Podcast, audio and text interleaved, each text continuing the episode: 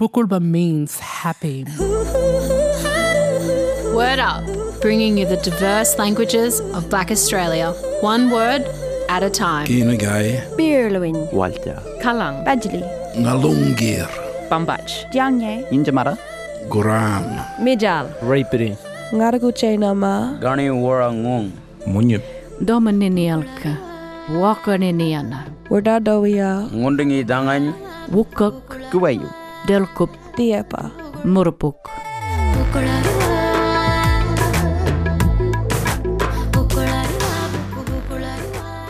Aritna Jenna Jolittle Purula, a young Artuan Barnarinya. So Aritna, name, um, Achena, my, my name is Joel Liddle Purula. Purula is my kinship name, and Barninja is like their kinship name. A younger and Barnarinya, that means I'm an Aranda man that belongs to Alice Springs. Ikngaripara. So I, I'm a learner of um, Eastern Aranda, which is Ikngara, is from the east, Ipara from the east. So, um, and that's the language that's spoken around Ginjaporta, which is Santa Teresa, Mongana, which is just near town. It's spoken in Alice Springs, and it crosses over with um, Mbarndwa which is central Aranda, which is it's very similar dialect. But yeah, I'm I'm learning my grandmother's language.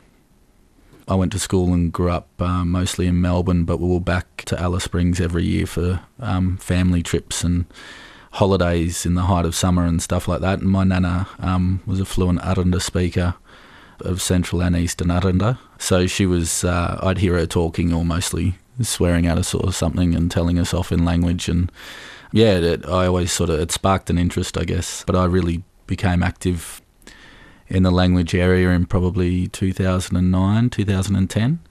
And it's just a ongoing thing, you know, that uh, I have an interest in and keep learning. And I um, also teach beginners class at the Alice Springs Language Centre.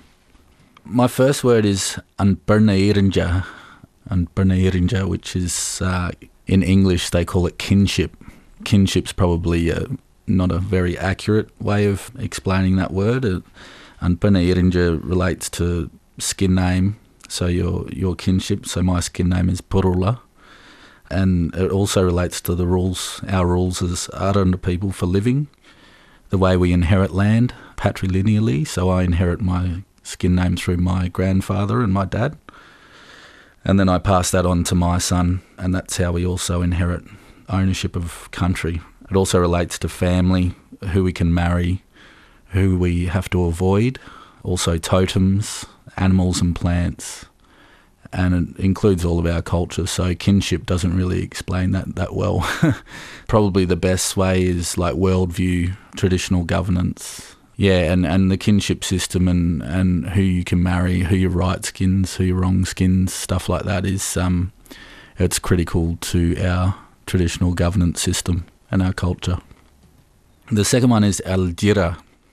Aldira is uh, people might recognise the word Jukupa, the dreaming, um, which is Jukupa is the Western Desert Pinjara, sort of Yankunytjatjara um, word for the dreaming, but Aldira is um, the Arandic word, and Arandic sort of incorporating the dialects that we speak of Aranda and other related languages today. So the the term the dream time actually came from or was appropriated by um, the early um, researchers here, ethnographic researchers, um, Baldwin Spencer and Frank Gillen, and that was in the late 19th century. They um, the way that they explained Aldira was the dream time, and so it's been popularised around Australia now from from their writings, but.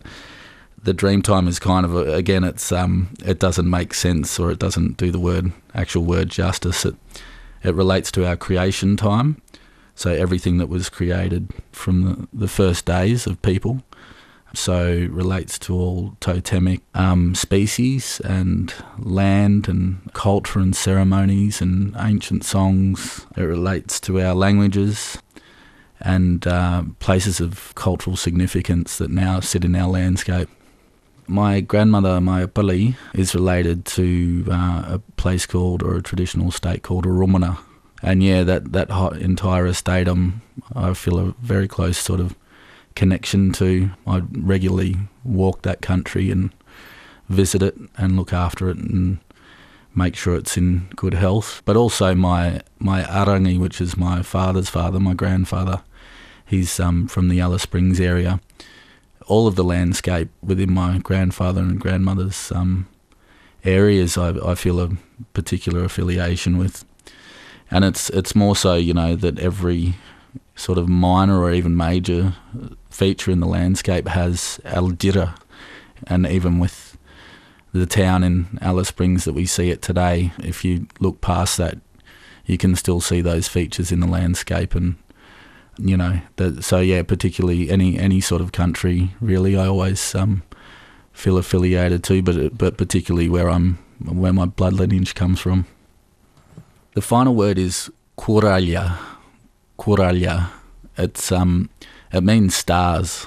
You know, in Central Australia, we have some of the clearest night skies, um, especially in winter when it's really cold and you can you go camping and you can look up and you can basically see the whole sky lit up. So it's just a nice word to know when you're looking at the stars. You're really looking at Kuralia, and our ancestors and our old people have walked um, and, and camped under those night skies for millennia, you know, and they used the stars as a as a guide for navigation as well, travelling during the night in really hot summers because it was too hot to travel during the day. So they had really um, intense knowledge about astronomy and how they they used to understand the landscape and the different seasons, what stars show at what different times of the year. So I think it's just a really really nice word to know. Anpaneirinja, Aljira, and Koralia. Farewell, we say Oraga Rechinanga, and that means I'll see you later. Word Up, bringing you the diverse languages of Black Australia, one word at a time.